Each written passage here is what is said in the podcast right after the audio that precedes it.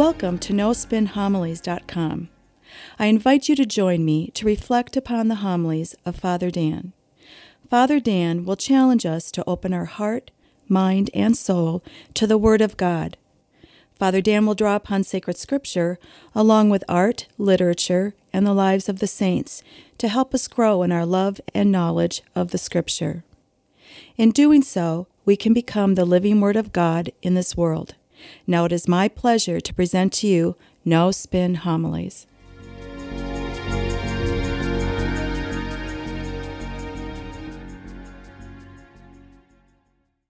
In any great literary work, regardless if it's a poem or a play or a speech, the opening line always sets the tone.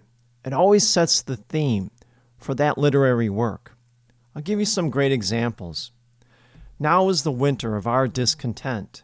Well, it's the opening line of Shakespeare's play of Richard III. It sets the central theme of that play.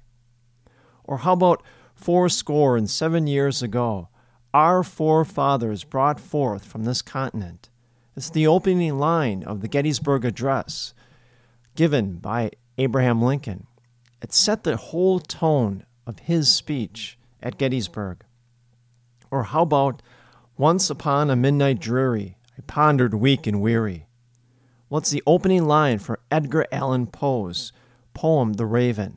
And it sets the whole tone for that poem. And so, in dealing with great literary works, the opening line is always powerful. It grabs your attention. Now, the author does that very intentionally, you know, to put the opening line as powerful as possible so that everything the author wants to say about that literary work is now encased in that opening line. We'll turn to the Gospel.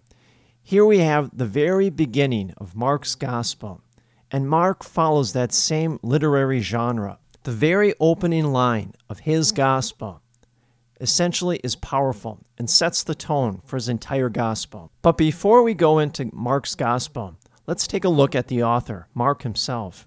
His real name is John Mark. John is his Jewish name, Mark is his Roman name. His mother was Jewish, and his father was a Roman citizen. What else do we know about him? Well, Mark never was an eyewitness to Jesus Christ.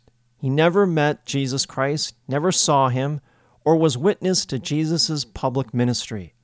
So then it begs the question how could someone write about Jesus Christ? How could someone write a gospel with such intimate detail about Jesus Christ without ever meeting him? Well, it's because of Peter. Peter was the primary source of Mark's information. In fact, Peter and Mark were very close. Peter was the one that evangelized Mark and baptized him into the faith. If you look at 1 Peter chapter 15 verse 13, Peter refers to Mark as his spiritual son. From the moment of Mark's baptism, Mark never left Peter's side. Even when Peter traveled to evangelize in his missionary work, Mark was always there at his side. Also, remember, Peter was illiterate. He could not read or write, but Mark could. And therefore, Mark was his interpreter. In our day and age, we would say Mark was Peter's secretary. Mark wrote down everything that Peter told him about Jesus, about his birth, his life, his ministry, his miracles, his passion, death, and resurrection. And Mark feverishly wrote it all down. That's why we shouldn't be surprised that Mark's gospel was published a year or two after Peter's martyrdom. So it explains how Mark can write the gospel about Jesus Christ, a person whom he never met.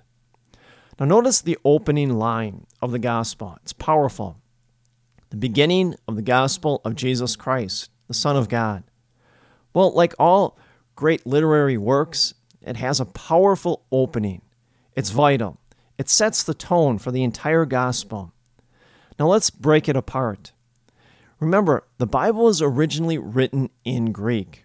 Now, the Greek word that Mark uses for the beginning of the gospel of Jesus Christ is the word arche. Now, where else do we see that word used, arche, in the Bible? There's only one other place, and that is at the very beginning of the Bible. the story of creation in Genesis. In the beginning, God created heaven and earth. Well, that's where you see that word arche. Now, Mark was very intentional in using that word arche, the beginning.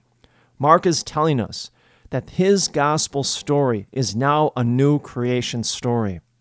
What we have to realize, the Jews believed that the story of creation was the most powerful story in all of the Old Testament. Essentially, God orders all of creation to himself. He creates everything the world, the universe, even mankind itself.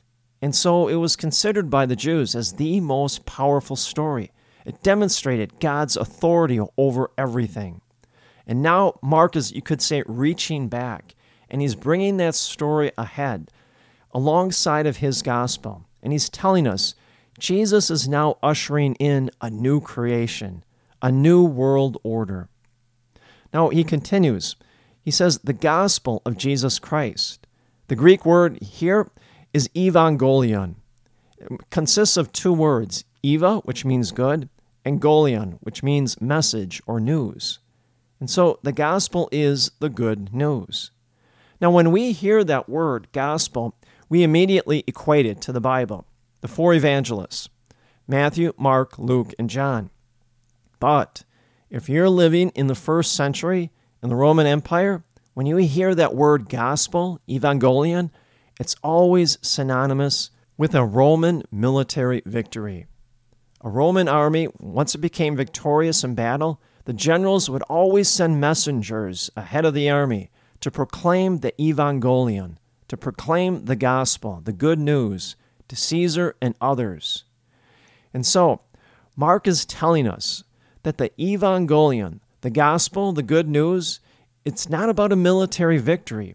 It is about a victory, yes, of Jesus over the powers of this world, especially the powers of sin and death. And the victory is going to be powerful. It'll be change the world forever.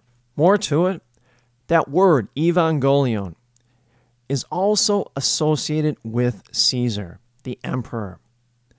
Whenever you hear, if you are living in the first century in the Roman Empire, if you hear that word gospel, immediately it has connotations of either a Roman army victory, or something about Caesar, something about Caesar's life, or proclamation that he has made. Now remember also, the Roman emperors defined themselves as divine figures, deities. It started with Julius Caesar. He was the first one to call himself a god, and subsequent emperors after that referred to themselves as deities or gods. And so, in the first century, if you heard that word gospel, it had something to do with the emperor. Now, Mark knows this. And he's, again, he's intentionally using this word, evangelion, the gospel, to describe something that is not associated with the emperor and not associated with the military. Instead, it's associated with Jesus Christ. Again, if you hear this in the first century, this is a very provocative and very bold statement that Mark is telling us that Caesar is not God. Instead, Jesus Christ is. There is a greater power in this world, greater than Caesar. If you lived in that first century, you believed Caesar was the most powerful person in the entire world.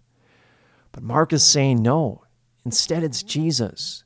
Jesus is the most powerful, and he is God. And so, Mark, from the very beginning of his gospel, is making a bold and very provocative statement. Again, if you are listening to this in the first century, you are amazed at what you are hearing and what you are reading. Now, Mark has your full attention. Now, you want to know more about Jesus Christ and how he now is challenging Caesar. Notice next the title that Mark gives Jesus. He calls him the Son of God. Again, that's the title of the emperor, that's the title of Caesar. And so Mark is telling us the gospel is telling us the truth about God. It is Jesus Christ. And Jesus is not some worldly power like Caesar. Instead, he is a divine power. Now, appreciate this statement for what it is. In the 21st century now, we know that Jesus is Lord, that He is our God, because we have 2,000 years of theology in our church and come to that understanding. But in the first century, this would be an incredibly astonishing and bold statement to make. And yet, this is why our church was persecuted for the first 300 years of its life. The Romans did not take this message from Mark lightly. The Romans saw how deeply threatening Mark's message was, and therefore they wanted to destroy it. They knew that Jesus Christ in this new church would be an incredibly powerful threat to the Roman way and the Roman order of this world. But nonetheless, Mark is telling us from the very beginning the gospel, who Jesus is, and what his mission is all about. His mission is very simple it's about bringing us home, bringing us home to a right relationship with God, the relationship that Adam and Eve had before the fall of grace. As it says in Genesis, you know, God walked with Adam and Eve in easy fellowship in the cool evening of the garden. That's exactly what God wants. And that's Jesus' mission to restore that fellowship and that friendship with God. And that's exactly what John is preaching. If you go to the gospel for this weekend's gospel, John preaches just that. And the people need to do something. Notice what they're doing. They went out to meet John, and it said they were baptized by John in the Jordan River, and they acknowledged their sinfulness. Well, we have to do the same thing. As I mentioned last week, there's a penitential characteristic about Advent. Well, what we have to recognize is that sin prevents us from a right relationship with God. What must we do? Allow Jesus to enter into our life and bring us home. Bring us home to a right relationship with God. That's why penance, confession, is so important. That's why we sing that song, O come, O come, Emmanuel, and ransom captive Israel. We realize that sin holds us captive, it holds us hostage. What's the ransom that must be paid? Jesus Christ, his life, death, and resurrection. And it is the sacrament of reconciliation, confession, that always liberates us from our sin.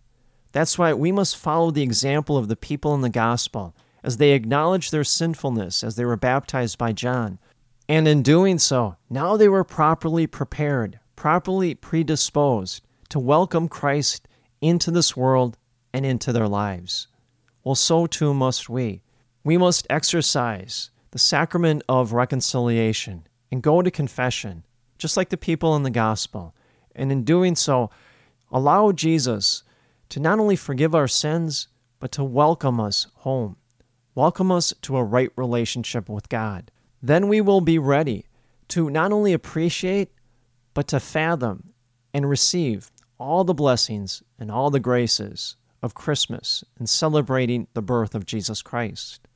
And may the grace and the peace of Jesus Christ rest upon you always.